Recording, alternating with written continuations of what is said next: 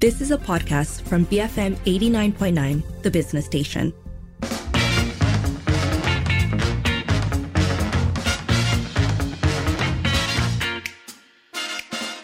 It's 7.07 and you're listening to the evening edition with Lynn and Sharmila. This hour, we're looking into the Safe Sports Act and what it aims to achieve.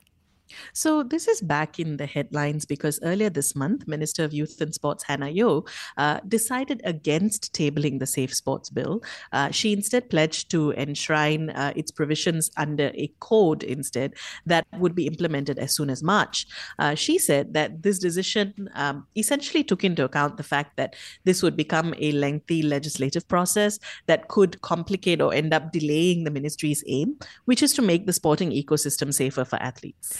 Now, of course, this hasn't, um, I think, been received with this hasn't been welcome for all quarters. Um, so, Sarina Sundara Rajah, uh, who we're going to speak to shortly as well, is the president of Safe Sport Malaysia, and she expressed disappointment, saying that Malaysia needs to be more serious about safe sports and that the government's effort to address this issue, abuse in sports, had amounted to little more than a facade over the years, and that the unwillingness to move forward in implementing the Safe Sport Act shows that the safety and well-being of everyone involved in sports isn't the top priority, which again is what they have been they've been pushing for. So, just to make it very clear, then, um, I think it's kind of indicative of the the divide, right? Because on the one hand, you've got the minister saying that, well, it won't be as comprehensive, I think, but it can be put into place sooner and therefore can be implemented and forced sooner.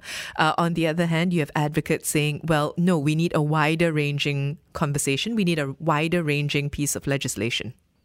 So the Safe Sport Act would basically have made it mandatory for people on duty, uh, coaches, administrators, and so on, to report suspicions of abuse to the relevant law enforcement agencies within 24 hours.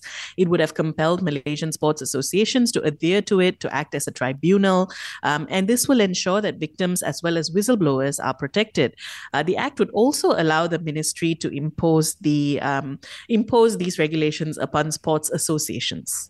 And in terms of the information that's being discussed to drive this com- this conversation, I think that there are again two separate surveys that are being referred to. So, on the one hand, you've got a survey that was commissioned by the former Youth and Sports Minister Ahmad Faizal Azumu uh, via the Institute for Youth Research Malaysia early last year, which revealed disturbing levels of abuse in sports. Uh, the survey was aiming to better understand athletes' experiences and the extent of abuse um, in the sporting realm.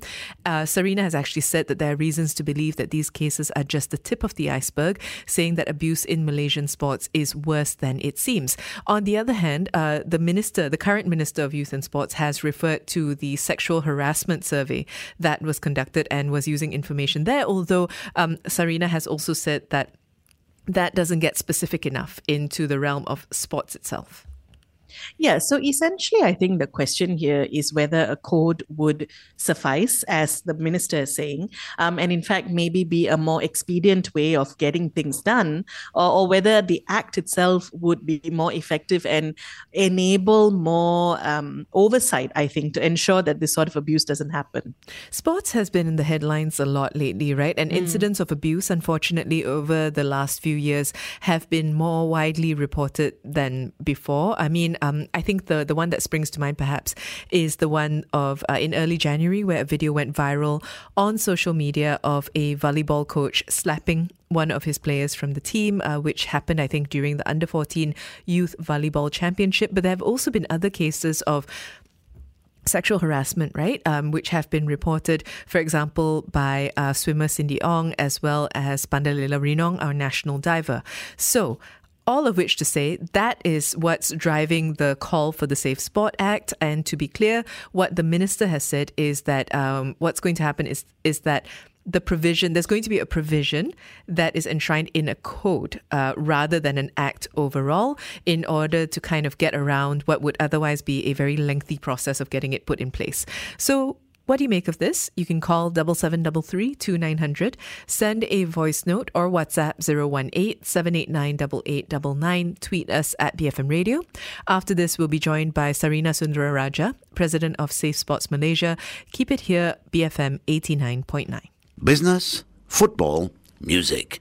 BFM 89.9. It is 7.13 and you're listening to the evening edition with Lynn and Sharmila. We're talking today about the Safe Sports Act, which is not, uh, unfortunately, going to be tabled. Instead, it will be enshrined, or a provision for it will be enshrined in a code that could instead be implemented sooner um, in March. So we're asking you what did you make of this? Uh, what do you think would make sports safer? You can call double seven double three two nine hundred, send a voice note or WhatsApp 018 789 8899 and tweet us at BFM Radio. Speaking with us now is Sarina Sundara Rajah, President of Safe Sport Malaysia. Sarina, thanks for speaking with us. So, Youth and Sports Minister Hannah Yeoh has said the ministry will not table a Safe Sport bill, uh, but she pledged to enshrine its provision in a code You've spoken about how disappointing this is and that it shows that the safety and well being of everyone involved in sports are not a top priority. Um, before we get to that, though, um, Let's start with the question of what a bill what could a bill achieve that a code would not? Does it offer sufficient protection for athletes? Um, so the need for a safe sport code was called for partly due to the survey evidence in early um, early last year, highlighting the prevalence of harm experienced by athletes, including physical, psychological, and sexual abuse and neglect. However, while these measures continue to be adopted in many countries today, and our essential safeguarding standard, it only represents the first step in the safe sport journey. The code is inadequate in terms of enforcement towards safe sport because it is procedural and refers to existing laws that are inadequate to address athletes' abuse. However, it is essential to remember that a code sits below an act. Therefore, a breach of guidance or codes is not necessarily an offense and needs to be directly linked to the primary act offense. They do not usually carry the force of legislation and are often rules crafted in response to actual or potential dangers observed in a particular field of work, in this case, sports. However, a Safe Sport Act would strengthen protection for athletes against all forms of abuse in sports and foreseeable injuries caused by sports related incidents while providing remedies that are not covered under existing laws. The Safe Sport Act is vital because it will give us the authority and scope to address abuse and misconduct in sports beyond the national governing level. In addition, this extension of jurisdiction can help to impose an increased standard of care at the grassroots and community levels, expand mandatory reporting of suspected abuse, including prevention training, and provide whistleblower protection to prevent retaliation.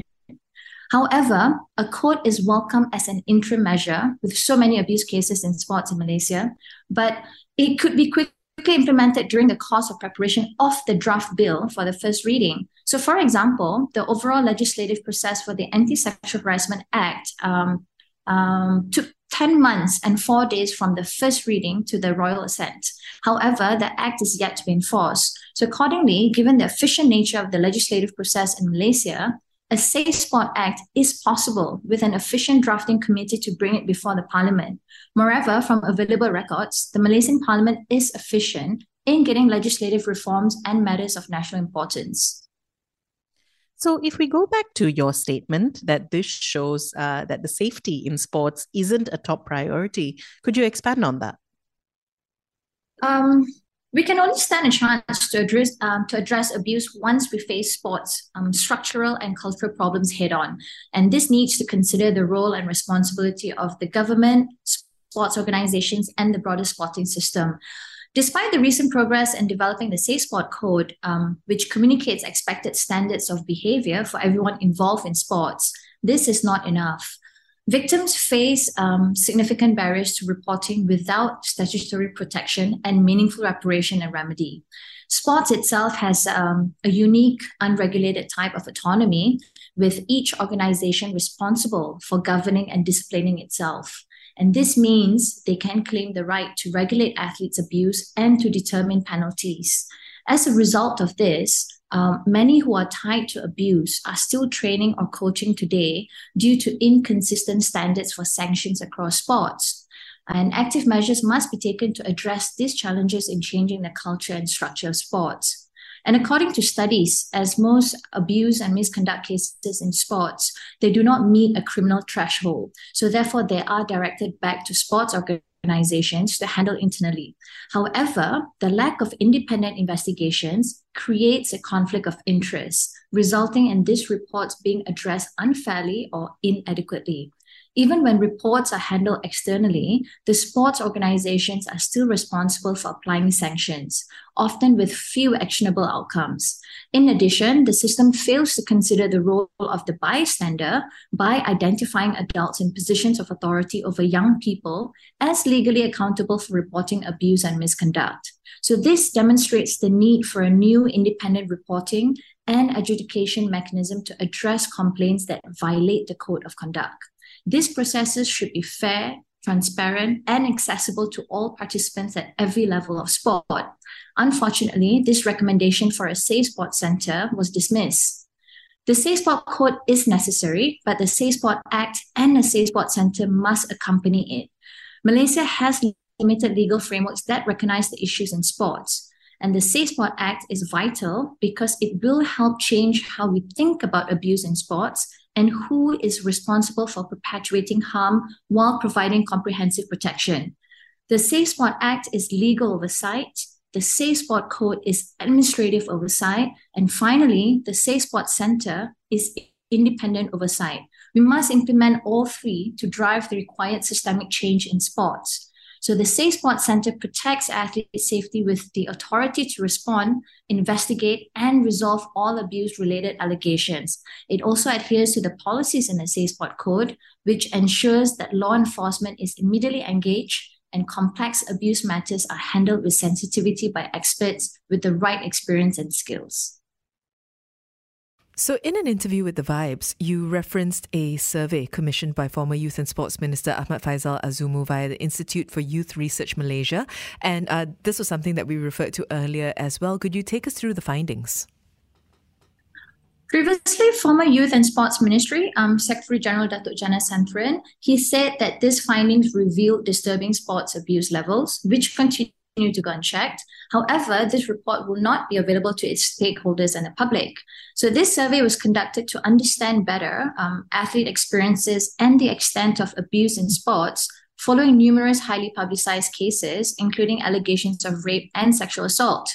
However, there are reasons to believe that these cases are just the tip of the iceberg, and abuse in Malaysian sports is worse than it seems, as the government is reluctant to release its findings. But transparency of this data will um, help to guide our strategies to help set baseline measurements, um, identify high risk groups, and develop target oriented prevention programs, including practical strategies and policies. So we must know when and how our athletes are being abused so we can take steps to protect them and prevent future occurrences. Minister Hannah Yeoh drew comparisons between the findings of uh, the survey with other surveys on sexual harassment conducted by the Women, Family and Community Development Ministry. Uh, but you said that the results shouldn't necessarily be compared. Why is that? So, a distinction has to be made between um, general victims of sexual harassment and athletes who face similar abuse at sports training and competitions. The scope of the survey conducted by the Women, Family and Community Development Ministry is not sufficient to cater to the abuse in sports, as it's based on sexual harassment. Abuse in sports is not necessarily always sexual. So, the 2016 International Olympic Committee consensus statement defines sports abuse as physical, psychological, and neglect, apart from sexual harassment and abuse. And on that note, um, the minister also argued that the Penal Code Employment Act and the Anti Sexual Harassment Act already exist, and to give these laws a chance to serve their purpose, uh, why do you find these provisions insufficient? These existing laws are not sport specific. Therefore, it is not sufficient to provide the necessary protection against all forms of abuse faced by athletes in the manner the Safe Sport Act would provide.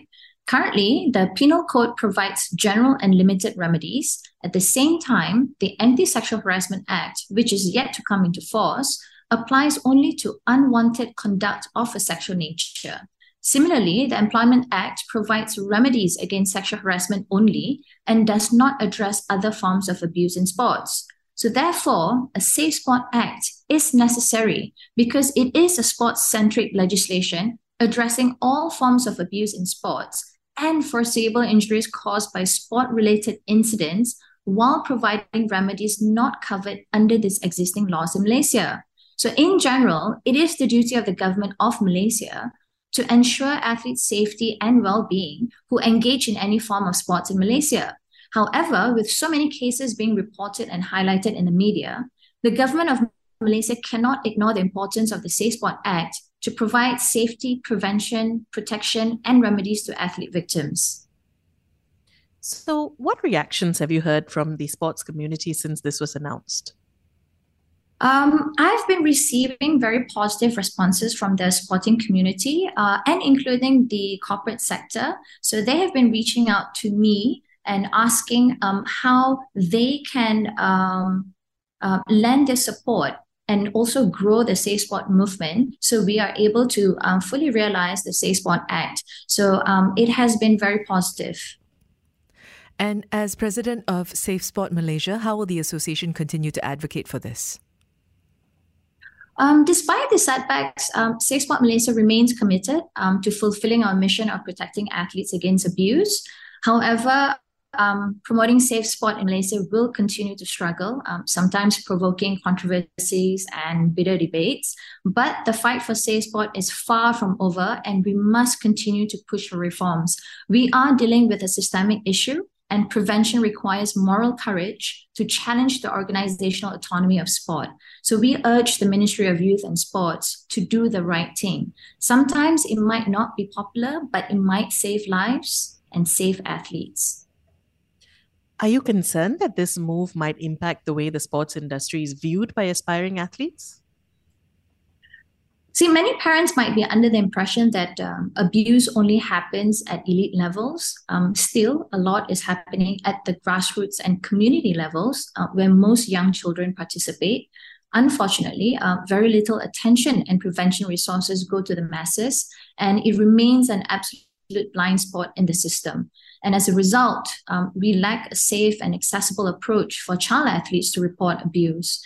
Um, children's sports should it, should be carried out in a safe, positive, and encouraging atmosphere. And this is imperative if sport is to keep providing reward, uh, rewarding experience for both adults and children. So, how do we affect meaningful change so that this does not continue to happen to these young children?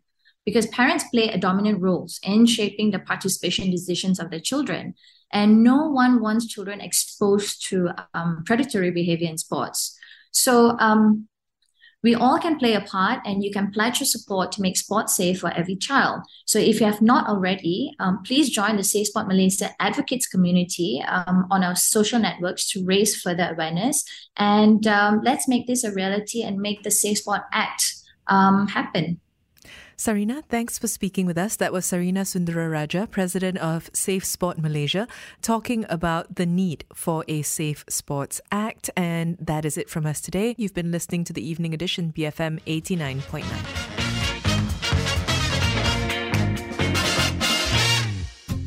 You have been listening to a podcast from BFM 89.9, the business station. For more stories of the same kind, download the BFM app.